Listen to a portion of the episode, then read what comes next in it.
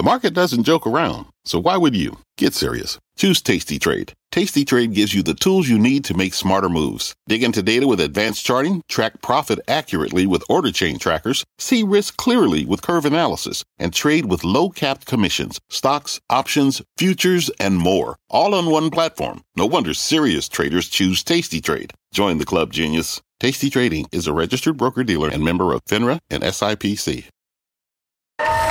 Well, there's your scorecard on Wall Street. A mixed bag, but winners stay late. Welcome to Closing Bell Overtime. I am Jon Fortt with Morgan Brennan. And coming up this hour, Rockefeller International Chairman Ruchir Sharma is going to join us with a warning on China as tensions ramp up with the U.S. after the country called Micron a major security risk. Plus, we're awaiting earnings results from Zoom Video, the poster child of pandemic stock gainers. Still down sharply from its COVID peak, but it has gained momentum in the past few weeks. But first, let's get right into the market action. Stocks somewhat range bound as investors wait for news on the debt ceiling. Joining us now is Darrell Cronk, Wells Fargo CIO for Wealth and Investment Management, and Ross Mayfield, Baird Investment Strategy Analyst. Welcome, guys. Daryl, it, it looks like the market is pricing in the perfect scenario softish landing 70% likelihood of rate cuts in Q4, though. Very little concern about this debt ceiling standoff. That's kind of an oncoming train, uh, but, but you're not quite so sanguine about it all. Yeah, I think that's right, John. I mean, when you look at the stock market, it's pricing in, you know, higher highs. So is the volatility market when you check out the VIX or the MOVE index. But the bond market tells a very different story, and I think the data underneath tells a real different story. We all know about how narrow the leadership's been in the tech space, so I won't I won't replay that. But I think when you get under the surface and you look at the more cyclically sensitive areas of the market, so think places like retail, think energy, um, think uh, manufacturing and industrials, they just haven't participated. In fact, they've been quite weak underneath the surface. Um, and so it tells you that, along with leading economic indicators and everything else, that things are still deteriorating as financial conditions and credit conditions tighten at paces we haven't seen in decades. Hmm. Okay, so Ross, you're a strategist, so let's talk strategy. What is the kind of risk that investors can still afford to take in this environment, especially when you got a stock like Nvidia that's more than doubled this year? Right. And I, I, think that's what you have to weigh, right? I mean, near term, we're trading at the top end of a range. There's an obvious uh, near term headwind in the form of the debt ceiling. You still have an, a rolling banking crisis and a Fed that is continuing to talk rates higher in spite of inflation heading in the right direction. So, where do you want to be? I think near term, you could position a little more defensively. I, I think again, at the top end of a range, a narrow rally, it wouldn't be that crazy to be positioned in something like Staples, um, which still have some pricing power in a difficult environment. Um, but we, we don't want to be too defensive in the form of shifting asset class allocation altogether. You know, the market has been really, really resilient in the face of all these headwinds. I don't know that the new bull market is right around the corner, but we want to make sure we don't miss the beginning of it because they usually are uh, pretty aggressive when they rip. Yeah. Uh, Darrell, uh, NASDAQ highest since August 2022. The big caps that mainly tech that, that lead the NDX highest since April of 2020 today. Um, meantime, another flurry of Fed speak, and it does seem like the message is higher for longer in interest rates. Uh, just a short while ago, you even had Jamie Dimon talking about this at JP Morgan's Investor Day. Um, we're going to get into that a little bit more, but but in the meantime, how do you position? How do you position for that when there does seem to be this mismatch between the bond market, the equity market, and what the Fed is saying? Yeah, it's a really good point, Morgan. And, and we still actually have Fed hikes in our forecast for later this year. Um, we don't think they hike here in June. We do think they pause and do this skip that people talk about. Um, but we do think that they're going to have to come back to the table later this year and continue to probably raise rates. So on the bond market side, you've got to barbell your exposure today. We think you've got to be on the short side of the curve, harvest those yields, particularly in the T-bill market where you now have you know, the, the one year T bill is 175 basis points above the 10 year, which is almost unheard of. And then on the long side, you're going to play kind of the economic slowdown, recession, and, and rates there that are going to give you a decent return. The one interesting thing I'd point out here, Morgan, is if you go back to early February, the last time the market was at these levels, um, credit spreads are now 100 basis points higher than they were at that time. High yield credit was 385 in early February. Today it's 480 basically. So credit spreads are leaking higher quietly. People aren't paying attention to that. And I think it's a little bit of an ominous sign of where we are in the cycle. Yeah, that's interesting and certainly one to watch. We've been talking about it so much and the fact that it hadn't been making those moves, uh, at least until recently. Ross, debt ceiling. This is a drama that is playing out. The market's moving on a daily, hourly basis right now. It's expected to sort of suck all the oxygen out of the room until we get a deal, if we get a deal. You're an investor. How do you position for this, especially when somebody like Roger Altman comes on CNBC earlier today and says, you know what, politicians are probably going to need the market to spasm and spasm hard to be able to say, hey, look, see, we reached a deal because otherwise it's financially going to be terrible for America. I think there's a lot to that point. We've been saying that for quite a while that a lot of times policymakers need that equity market volatility or that push from the financial markets to get to the table. You know, we've seen it in short-term treasuries. We've seen the chart of uh, short-term U.S. credit default swaps. But until it's in the equity market, until it's hitting 401ks, I don't think there's the same impetus for policymakers to get to the table and really start working. Um, so in the near term, I mean, we're coming up on that X date that Treasury Secretary Yellen has laid out but we still have several trading days before then. I would not be surprised to see equity markets start to wobble. I'm actually, I mean, if, quite frankly, surprised that we're, we're trading so high um, with such a short time until until that X date. But I wouldn't be surprised if, if it gives it that push um, to get something done, uh, or at least give them the cover uh, to say that they got something done. Yeah, and of course we got more earnings, including Zoom, which has just hit the tape. We're going through those results right now. And of course, uh, more macro data as well this week. Ross Mayfield and Darrell Cronk, thanks for joining us. CNBC senior markets commentator Michael Santoli joins us now from the New York Stock Exchange. What's on your radar, Mike? Morgan, looking at some of the riskier stocks relative to lower volatility safe ones, and they outperformed today. Actually, been outperforming for some time right now. Yes, it's a lot of it is technology, semiconductors, Nvidia. I believe in the SPHB, the high beta uh, S&P ETF. It is the largest holding, but it's it's mostly an equal weighted, so it's less than two percent. Uh, very little energy, a lot of consumer in that high beta basket right here. And you see low volatility stocks are doing what they're supposed to do, which is not move a whole lot, holding their value when the rest of the market is having trouble, uh, but also not really giving you much of an upside emphasis. So it's a decent risk appetite gain, uh, gain uh, indicator right now, a gauge. Although I would say, again, today was a lot of short covering, so maybe it also got an extra push from that today. Now, Apple also started the day getting a downgrade from Loop Capital, maybe looking for a revenue miss in the current quarter. You could also just be looking at the chart and saying, you know, the hurdle might be high for further gains right here. I pointed this out. This is a two year chart. So you're pretty much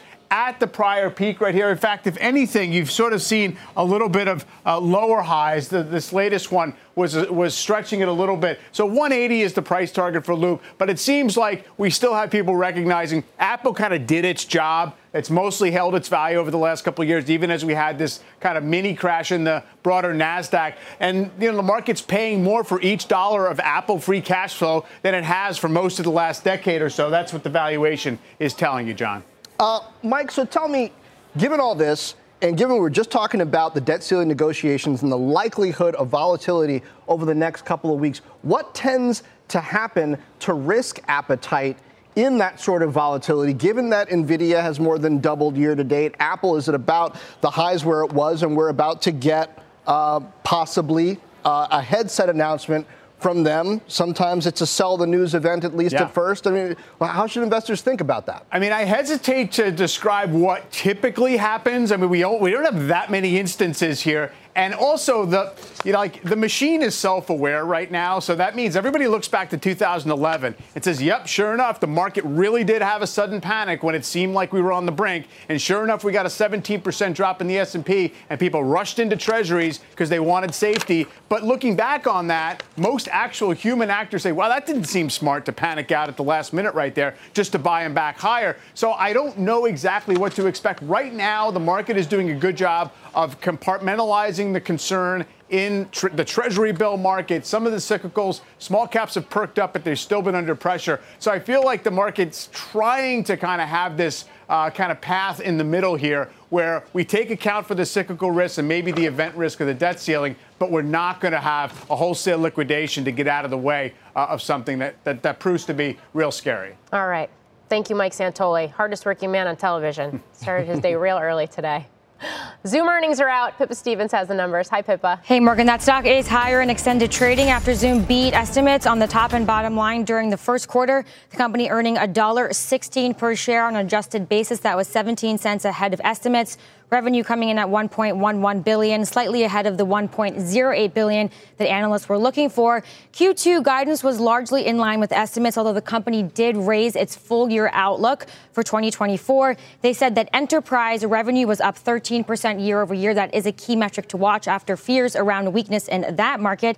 And they also said their online revenue is driving greater efficiencies and stabilizing. So that stock up about 5.5% right now. Morgan, back to you. All right. Don't miss, thank you, Pippa Stevens. Don't miss a first on CNBC interview with Zoom's CFO. That's tomorrow morning on Squawk Box. Particularly important about that 13% uh, growth in enterprise there for them. Microsoft can't have it all. Up next, Rockefeller International Chairman Ruchir Sharma says it's time to expose the charade of China's booming economy. He will tell us why he says that, why Wall Street is getting the growth story wrong. Overtime's back in two. From their innovative practice facility to unmatched views from the fairway, the PGA of America is helping lower scores and elevate fan experiences with 5G solutions from T Mobile for Business. Together, we're using AI powered analytics to expand coaching tools and bringing fans closer to the pros with 5G connected cameras. This is game changing innovation. This is the PGA of America with T Mobile for Business. Take your business further at T Mobile.com/slash now. What does it mean to be rich? Is it having more stories to share or time to give? Is it being able to keep your loved ones close or travel somewhere far away? At Edward Jones, we believe the key to being rich is knowing what counts. Your dedicated financial advisor will take a comprehensive approach to your financial strategy to help support what truly matters to you. EdwardJones.com slash find your rich. Edward Jones, member SIPC. Welcome back. Micron closing the day down almost 3% today after China called the company a major security risk following a national security review and barred the sale of some of Micron's products in the country. Christina Partsinevelos has the details. Christina. Yeah, this was a review that took only two months, but it's not a complete ban. Like you said, some of Micron's products, only those network and infrastructure related memory chips, which is a smaller business compared to the smartphone and PC memory chip market that Micron also sells into China. Management says those chips should not be affected right now. So that's mitigating the revenue impact to a certain extent. So last year, 11% of its total revenue came from China. Since the ban pertains to only the quote critical information infrastructure chips, that 11% actually shrinks down to about 2% of total revenues. This, according to Bernstein analysts. Earlier today, Micron CFO said they found out about the complete ban just yesterday and are, quote, assessing their next steps. An overhang, though, remains. Chinese customers could start to pivot their supply chains completely away from Micron for fear of further restrictions, benefiting South Korean competitors like Samsung and SK Hynix. But the U.S. does have some leverage, given Samsung and Hynix are currently relying on U.S. licenses to maintain normal operations given they have foundries in China amid all of these export restrictions. Sentiment right now, though, on the street remains bullish on the notion that the memory market may be bottoming, offsetting any drop in revenue, or potential drop, I should say, in revenue from this ban. All right. Of course, we have seen semi stocks uh, moving pretty dramatically higher in recent days. Christina Partsinevelos, thanks for putting some context around this story for us. Let's bring in Ruchir Sharma, Rockefeller International Chairman. He's out with a new piece in the FT titled Boomy Talk about the Chinese economy is a charade. Uh, Ruchir, great to have you back on the show. One of the things you write in this column is that there's never been a bigger disconnect in your experience between some of the rosier investment views or investment bank views on China and the dim reality on the ground. Why is that? What are you seeing? Well, I think we're all feeling it as investors that if you look at Chinese stocks, they're down 15% from the highs they hit this year. Some of the more consumer oriented stocks are down 25%. And I know people will say that the stock market is not always the economy, but if you really look at the historical relationship, what we find is that if the Chinese economy was indeed growing at even 5%, which is the official growth target, and you've got Wall Street investment banks talking about 5 6% economic growth, then in the first quarter of this year, we should have seen corporate revenues of Chinese companies increase by about 8% or so. Instead, what the results showed was that the revenues of Chinese companies grew by 1.5%. That's a huge disconnect. And I think that that's what we're finding in commentary after commentary from Chinese companies, which is that they're just not showing the kind of revenue or profit growth that would be in sync with an economy that is being described by some Wall Street economists as feeling boomy based on the macro data mm-hmm. that the government is releasing there. Yeah. I mean, you can, you can say, you can point to copper prices too, which are at a five month plus low right now, as we have seen this choppiness to this reopening in that country. How much of this is domestically fueled? The weakness in this reopening and what it's doing to economic growth in China, and how much of it is geopolitically fueled, given this disentangling, uh, at least to a certain extent, between the U.S. and China, where things like trade are concerned?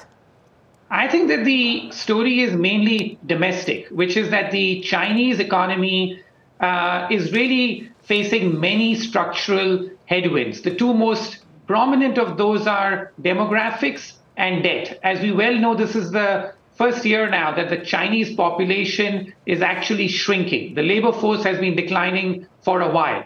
There is no country in economic history that has grown rapidly with a shrinking labor force. This just never happened. So, um, in fact, our research shows that no economy has grown above 2% when the labor force has been shrinking. So that's exhibit A. The second point has to do with debt.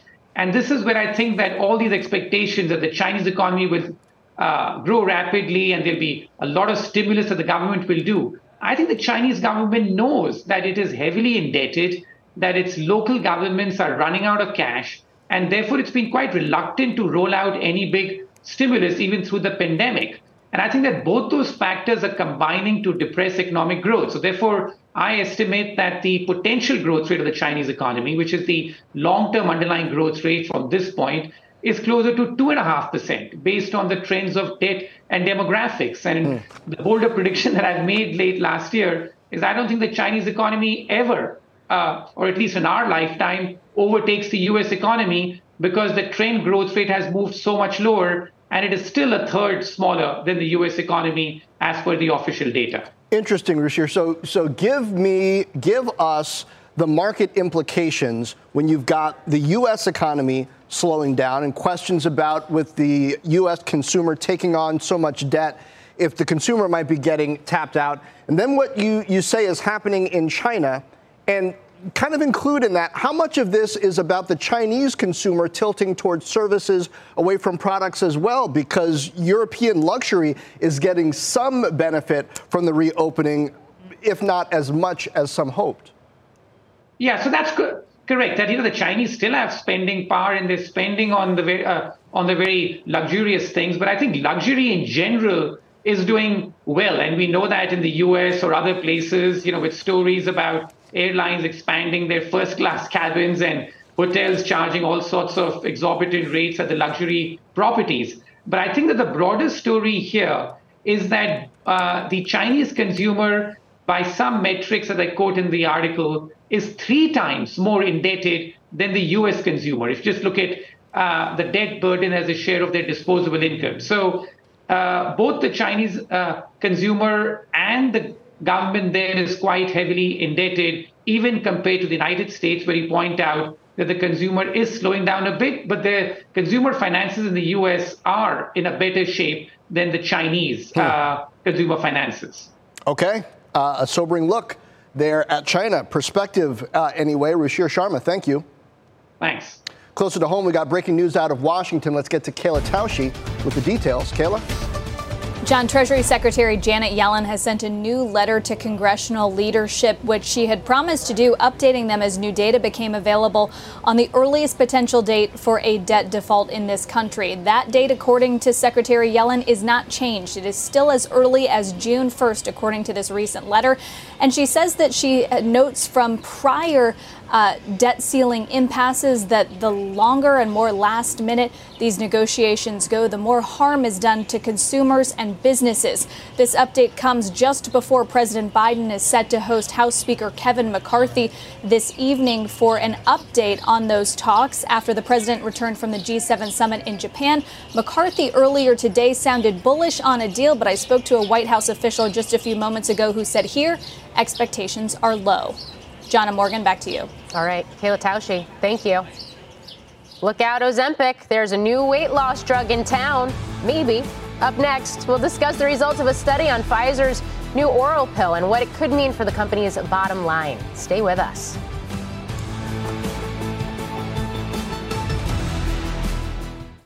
Canva presents unexplained appearances. It was an ordinary workday until. That presentation appeared out of thin air. Also, it's eerily on brand. Wait, did that agenda just write itself? Words appear, making this unexplainable case. Unexplainable? It's Canva's AI tools. I can generate slides and words in seconds. Really? the real mystery is why I'm only learning this now. Canva.com, designed for work. Shares uh, of Pfizer, take a look, we're up more than 5% today after a peer reviewed study showed Pfizer's oral weight loss drug might be as effective as injections from Novo Nordisk's Ozempic. Joining us now is Evan Seigerman of BMO Capital Markets. He has a buy rating and a $49 price target on Pfizer. Uh, Evan, thanks for being with us. So, I mean, here's my mm, question about this. Yep. This is a stock that was at about 50 bucks at the beginning of the year, down about 20%. People worried about life after COVID uh, for Pfizer. Is this too much of a positive reaction, given just how many contenders there seem to be in weight loss drugs? So there's a few things to un- to unpack there. First, um, there are a lot of weight loss drugs out there. You hear about Ozempic, Wegovy, Mounjaro. Novo also had data for their oral drug Rybelsus out today. There's a lot going on. In terms of is this enough to kind of reverse peak um, pessimism for Pfizer? It helps. I do want to remind folks that this data was initially presented back in September. Now that's in a peer-reviewed journal, it's back in the headlines. Um, I would say that this is pretty important. It could help you know, by mid to late in the decade, contribute at least $5 billion to their top line. Um, could be even more if we see better data from this asset or their follow up asset. Okay, so you have Pfizer regaining all of the losses since the beginning of the year, pretty much, a $49 price target. What gets it there? What gets it there? More data from this asset. So they have additional data coming later this year um, traction with some of their new launches, including Nurtec. Remember, they acquired uh, this asset from Biohaven last year, Oxbryta, um, also from their acquisition of GBT, and potentially the closing of the Seagen deal, um, or more progress there, given the FTC concern raised last week with Amgen Horizon. So, Evan, what I want to know is with all these contenders either on the market or, yes. or going through their trials to come onto the market, is there room for everyone? Is this a rising tide that lifts all boats? So the way I think about the market is you have the injectables. So think Mounjaro, Ozempic, Wegovy.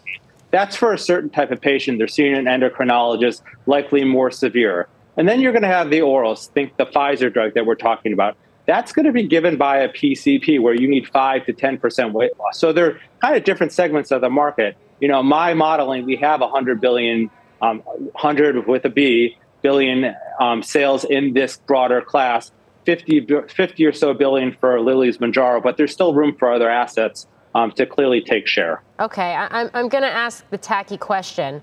I mean, we, okay. talk, we, we, talk about you know weight loss for diabetes and, and health related reasons, but we've seen something like Ozempic as well used maybe for more cosmetic purposes too. Uh, is there a market there? I mean, is it is it realistic to think that you're going to see an expansion, a more meaningful expansion into that? So I really try to shy away from the fads. I know it's really in vogue right now. But when I look at the potential for Mounjaro or Wegovy, that's for patients who have BMIs of 30 plus or 27 plus with um, comorbidities. That's where you're getting a decent part of the market. I think for some of these orals, patients who are somewhat overweight, you know, I try to kind of stay away from Ozempic at the Oscars. I know that's a great kind of headline right now, but that's not really what we're looking at here. How concerned should investors be that this pill you got to take twice a day, which is different from an injection once a week, and also the issue of marketing. I mean, when you got so many different companies right. in the space, it's going to affect margins, no? Uh, a few things. One, yes, this is a twice daily, but Pfizer actually has a backup asset that's once daily, and they've told me that they could reformulate this in later phases to be once daily. So that's not an issue. In terms of marketing, Pfizer's a marketing machine. Clearly, um, they would need to put some investment behind it, but that's not like any other drug launch, nothing that they couldn't handle. Um, and remember, this is a small molecule. That's the best type of drug to produce in terms of gross margin versus a peptide or a biologic. So you're getting a margin benefit right there. All right. Evan, thanks for joining us. Shares of Pfizer ending the day up 5%. Time for a CNBC News update with Bertha Coombs. Hi, Bertha. Hi, Morgan. Here's what's happening at this hour. Michigan Governor Gretchen Whitmer gave final approval today to a new red flag gun law, which is aimed at keeping firearms away from people at risk of harming themselves or others. It allows family members, police, mental health professionals, and others to petition a judge to remove firearms from those they see as a threat. Minnesota just instituted a similar law last week. Michigan's goes into effect next spring. Portuguese police have resumed searching for Madeleine McCann, the British toddler who disappeared from her bed in a resort in 2007. Police were seen searching an area today about 30 miles away from where the three year old was last seen alive. A German man is under suspicion of murder in the case, but he has not yet been charged. And the TSA will now allow teenagers to go through the faster pre check line with their parent or guardian without enrolling in the program. That previously was only allowed for kids 12 and under. The agency also announced today all TSA workers will now be paid at the same scale as federal workers, which is expected to bring a significant raise to a large number of employees. And they're going to be awfully busy this summer, it looks like, John. That Looks that way, Bertha. Thank you. And we are just about an hour away from the next high level debt ceiling meeting as Treasury Secretary Janet Yellen reiterates that June 1st deadline. Up next, economist Torsten Slok on what could happen to the economy if an agreement isn't reached on time when we come right back.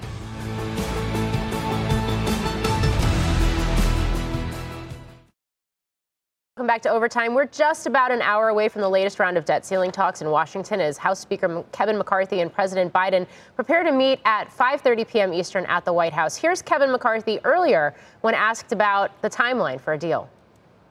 You need to have a deal tonight to avoid. I, I, thought it would be better to have a deal sooner. I think we could we can get a deal tonight. We get a deal tomorrow, but you've got to get something done this week to be able to pass it and move it to the Senate. So joining us now is Torsten Slok, Chief Economist at Apollo Global Management. Torsten, great to have you back on the show right now. And we keep hearing about how cataclysmic a default would be, not only for the U.S. economy, but for the world writ large, and how even if we do get a deal, the uncertainty is not particularly good for confidence and, good for growth. How are you factoring it in? How are you modeling it right now? Oh, it's a very important question. I mean, we already have a backdrop of the Fed is trying to slow the economy down to try to get inflation back to 2%. So it's just an event risk in the short term that comes on the back of an already slowing employment picture, slowing in consumption, slowing down in capex spending. So the broader macroeconomic picture is certainly moving towards a recession. So with that backdrop, this debate is certainly uh, very important and of course something that's very critical as we think about where markets are heading. So when you talk about towards a recession, just looking at your notes here, you talk about a non-recession recession. What does that mean? Yeah, so that means that for 15 years after 2008, we basically had that the Fed and monetary policy globally was printing a lot of money that basically inflated asset prices. Uh, but unfortunately for the Fed and for central banks globally, that increase in asset prices really didn't do much to global GDP growth. So what we should expect now when the Fed is raising rates and the Fed is trying to withdraw liquidity is that the main correction will probably mainly be in asset prices there's probably going to be a very limited correction in the real economy. So that's also why we should expect that uh, the economic impact of the Fed hiking rates is taking quite some time, partly because of high savings, but also because it's going to take some time before we need that correction in asset markets first. So the short answer to your question, Morgan, is that Given that QE had such a significant impact on asset prices, we should also expect that QT and liquidity withdrawal is mainly going to have an impact on asset prices in the opposite direction. Torsten, I'm concerned that this is taking a long time, as you said, but then it could happen all at once, a kind of unraveling in the slowdown because we have historically high employment levels supporting what seems to be historically high levels of indebtedness in consumers. And if employment drops to a certain level and they can't maintain that level of indebtedness, what happens? Have you modeled that at all? Where are the employment levels uh, and, and what could possibly happen if that starts to unravel? Yeah, no, that's very important. I mean, it's just stepping back. The whole reason why where we are at the moment is for the following, namely that we during COVID spent $5 trillion on the fiscal side and on the monetary side, there was also about $5 trillion spent. That means that the economy got so much of a tailwind with 10 trillion in stimulus. And in very plain words, what's being done at the moment is that the Fed is trying to withdraw that 10 trillion because that 10 trillion created a lot of inflation. And that's the challenge as we look at it today. Namely, it's apparently taking longer time to get that $10 trillion back out of the economy. So the consequence of that is that employment is still strong inflation is still elevated, wage growth is still relatively strong, and all that means that we probably still have, according to some Fed working papers, a few more quarters of savings left before we will get the economy to ultimately begin to slow down. And that's what a non-recession recession means, that it's going to take quite some time before all the stimulus that was thrown at the economy is going to be out of the system again. But so that's why the Fed will keep rates elevated. Is a non-recession recession actually more difficult to come by because this is like a, a big domino setup where if you knock one, I mean, th- that's my question anyway, because the high employment is supporting these high levels of indebtedness and you have higher rates that are putting pressure, right, on that consumer all at the same time. How does it unravel slowly and safely? Yeah, and know, you're exactly spot on. I mean, the whole problem is that so much money was thrown at the economy during the pandemic, and getting that out now is taking time. So, as you're saying, even if debt levels are higher, even if interest rates are going up, the reason why consumption is still doing well is because people still have jobs wage growth is still relatively high. And all that means that therefore it's just simply taking longer time than one really anyone expected. Over the last six months, the consensus has been saying, oh, the wolf is coming, the wolf is coming, we'll have a recession. And we still haven't had that recession. And even now, it looks like the recession is being pushed out further. Not even in Q3 now, it may be only in Q4. So the conclusion now is that taking all that money away is going to take some time. And it does, therefore, when we go through that time, make sense that markets have been trading relatively well. So that's why markets are taking its cue from earnings that still are holding up quite okay. nicely because it's taking so much time to get all the money out of the system. Indeed. Torsten, thank you. Um, thank you. That warning from Ruchir earlier, though, who knows? Okay, up next, the CEO of credit reporting agency TransUnion on the state of consumer spending once again as Americans rack up a record amount of debt, as we were just discussing. Yeah, and take another look at Zoom as we head to break, coming off its highs in the after hours session. Now just up fractionally. That's despite beating estimates. We're going to talk more about that name in just a bit. Overtime. We'll be right back.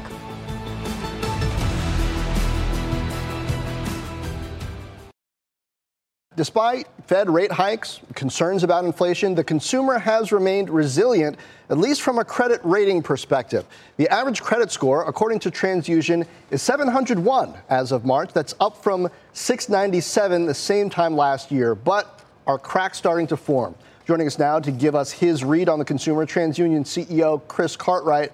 Chris, thanks for being with us. I, I want to start on this credit score issue because it seems to me higher credit scores don't necessarily mean what you'd think. I mean, is this a, an indication of consumer health, or does it just mean consumers are taking on more debt and paying the bill because they're highly employed? Well, good afternoon, Jon, and um, thanks for having me on the show. And uh, the credit score, um, in essence, is a way for lenders to rank order credit risk. Um, and surprisingly, credit scores increased during the pandemic um, in part, and this is consistent with what you're your uh, guest on the prior segment was saying, uh, in part because of the enormous government stimulus that was injected into the economy, combined with the fact that consumers were allowed to um, to defer debt payments under the CARES Act, and of course, it was just difficult to spend. Um, consumers have held up pretty well, though, in this uh, period of inflation, the last five or six quarters, as um, the prices of goods have increased and debt service costs have increased.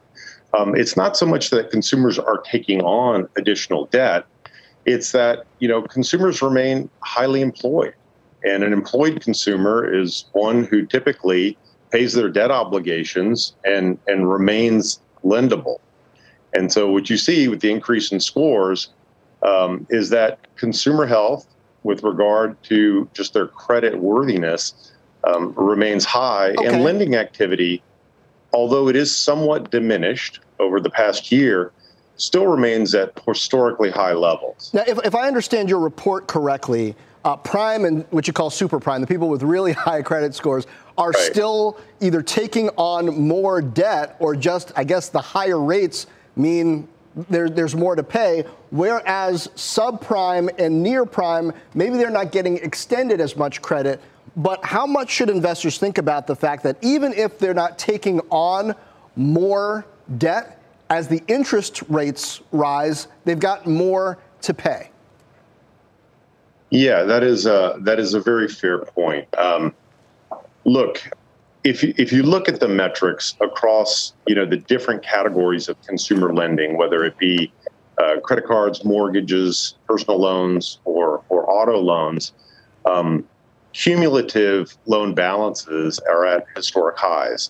Um, that's not surprising, given that we have an increasing population in the U.S. and a growing economy. I think what's important um, to be aware of is that you know, the ratio of consumer debt service to income is at near historic lows. And that really underscores the point that the consumer is in better shape at this point in time um, than, than is often reported. Um, I think that we have to acknowledge, though, that the longer that we have the combination of higher interest rates, which to your earlier point increases the cost of servicing debt as well as inflation, which is driving up the, the cost of goods and services, that'll continue to squeeze consumer and household finances. And at a certain point in time, you know, you may see some further cracks. Thus far, we have seen um, somewhat of a tightening in lender standards around uh, lower income and subprime consumers. And for certain categories, there's been an increase in loan delinquencies uh, like credit cards. Uh, delinquency rates there have risen above 2%. That's just a little bit above the pandemic. Mm-hmm. But again, I think you know the key point is that with what we're seeing now, the consumer remains um, resilient, and they are you know they're working their way through. They're persevering through yeah. um, what is a slower economy and, and, and a bit more difficult times. Uh, 43 million Americans haven't had to repay student loans for the last couple of years. That's supposed to start back up in the fall. How does that change this discussion? Do we know yet? Well, look, it's going to be an increasing drain on consumer finances for those that, that have debt who have been in this kind of state of forbearance. And, um, you know, the fact that when a consumer doesn't have to pay a debt obligation, it's another form of stimulus provided by the government. And the economy's enjoyed that for some time now. If indeed uh, students are going to, um, or student debt holders are going to have to begin, you know, resuming those payments, it is going to be a detraction on um, on consumer finances and their ability to spend.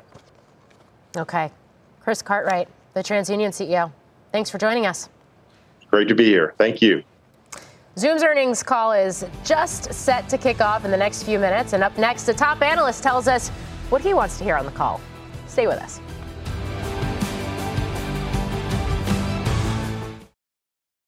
Welcome back to Overtime. Let's get another check on Zoom. The stock is still higher, but off its best levels. It had been up as much as 6%. It's now up about 1, 1.5%. Zoom beating on the top and bottom lines is driven by a 13% boost in enterprise revenue. The earnings call kicks off at the top of the hour, but joining us now is Evercore ISI analyst Peter Levine. Uh, Peter, great to have you on. The fact that we did see churn among casual online users. That seemed to stabilize. We did see this big jump, this double digit jump uh, among the largest paying enterprise customers. Your takeaways? Yeah, no, so, so uh, you know, thanks for having me. Yeah, so we saw shares jump 5%, but that gave a lot of it back. Um, you know, it was a better than expected quarter. I think revenue margins and cash flow came in better than expected. Um, and they slightly raised the full year guide versus fears that you know the macro headwinds would force them to kind of revise numbers lower. But we didn't see that. Um, you know, the online business is, is stabilizing. We saw churn kind of improve, but I think an important metric, which was dollar-based net retention, fell to 112%, which is I think an important metric. But it's also showing that you know it, they're having a tougher time upselling some of these larger um, enterprise customers. Peter, looking at the multiple and what the stock has done over the past year, what are the chances that Zoom has been de-risked, that it's showing that it can grow in the enterprise versus Microsoft and RingCentral and everybody else? And, and is it priced for relatively slow and steady at this point? Yeah, I mean, it's, I think from that perspective, it's there, there's no real near-term catalyst. I think what they're the investments they're making in phone, contact center, you know, everything with AI, I think is commensurate with I think the potential TAM opportunity. But we're still in the very early innings. Um, coupled with like an uncertain macro environment, again, like there's no real-term catalyst. I think that would act as a potential re-rate for shares. Um, but again, to your point, I think numbers are, are de-risked here. There's just no real catalyst, I think, to to kind of re-rate shares. Okay. So what do you want to know from the call? What are you going to ask? You know, I think it's important to see what they're doing on the AI side. Um, you know, I think this market has become a duopoly between Microsoft Teams and Zoom. So I think what Zoom came out with with Zoom IQ is kind of a competitor to what uh, Microsoft is doing with Copilot. So I think the uh, AI investments and the product enhancements they're making, I think, is an important, um, you know, um, an important metric for them to show us. But it's also it's a good retention tool, right? So for that net retention to go up, to retain those enterprise customers, to expand that ARPU, it's important to see what they're doing on the AI side. Um, and then contact center. I think that's a, a definitely a new narrative hmm. for Zoom. So to see what they're doing there would be important. Okay. Maybe some partnerships too. Peter Levine, thank you. Thank you. Up next, we're going to take the pulse of the high end consumer as Tiffany, which recently reopened its flagship store in New York, experiences a profit boom. We'll be right back.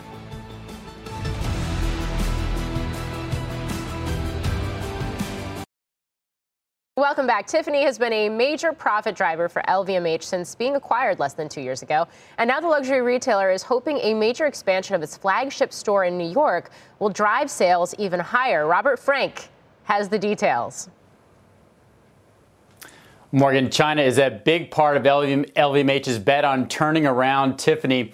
The new flagship store that you just mentioned, that's expected to bring tourists back and stores within China expected to benefit from the company's reopening. Now, in its latest quarter, LVMH said it is, quote, extremely hopeful and should benefit from a strong push from mainland China in fashion, leather, and jewelry. Tiffany's CEO telling me Tiffany has huge potential in China and around the world. Europe for us will be a, an incredible source of growth in the coming years. More to come in Japan.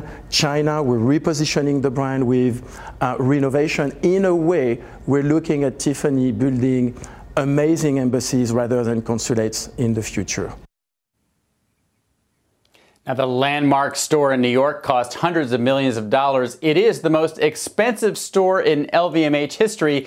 Now, right now, you're looking at pictures of the new VIP sales room for its biggest spenders. And guys, those spenders helping to double Tiffany's profits in just the two years after LVMH acquired the company for $16 billion. Guys? Um, I, I listen. I I would love to go check out that room if they ever need another journalist in addition to yourself to do it. Um, it's amazing to me the turnaround story that's been Tiffany, and in spite of the pandemic, in spite of what's been a strong dollar, which we know historically has had impact on jewelry sales a, a, as well to its foreign buyers. I mean, I guess just walk me through the fact that we have seen this major rebound for the brand under LVMH. It is surprising, as you say, Morgan. You know, when they paid that $16 billion, many people say they overpaid. Of course, during the pandemic, was perceived to be a terrible time to be buying a jewelry, very discretionary company. But they ramped up the marketing. Remember, Jay Z and Beyonce did that famous ad with the Basquiat painting. Mm-hmm. They have created a lot of new pieces, including the new lock bracelet. That's like a ten or fifteen thousand dollar bracelet. And they're improving many of its stores, as you've seen with this store in Manhattan, which some say cost over $500 million. Just the art in that store is over probably over $100 million. So they've kind of restored the shine to Tiffany, a brand that many people thought was already doing quite well. And Robert, that's just the LVMH playbook. They yeah. take these brands and then they increase sales and take them global. Robert, parse for us, if you can, real quick, the, the, two messages on the Chinese consumer. Ruchir Sharma was just telling us that the Chinese economy isn't growing as some might have hoped, but at the same time, it sounds like the luxury traveler is spending. It's a good point, Jon. We're seeing very mixed messages, and it also depends on which segment you're talking about.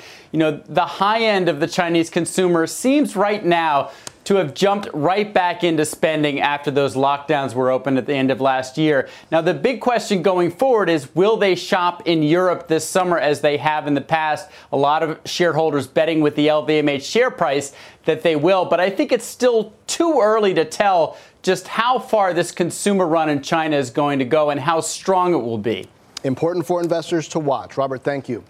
Speaking of retail, investors are getting set for a barrage of earnings from the industry. Tomorrow, we're going to get results from Lowe's, Dick's Sporting Goods, AutoZone, Williams Sonoma, and VF Corp, which of course has Vans, North Face, and Timberland.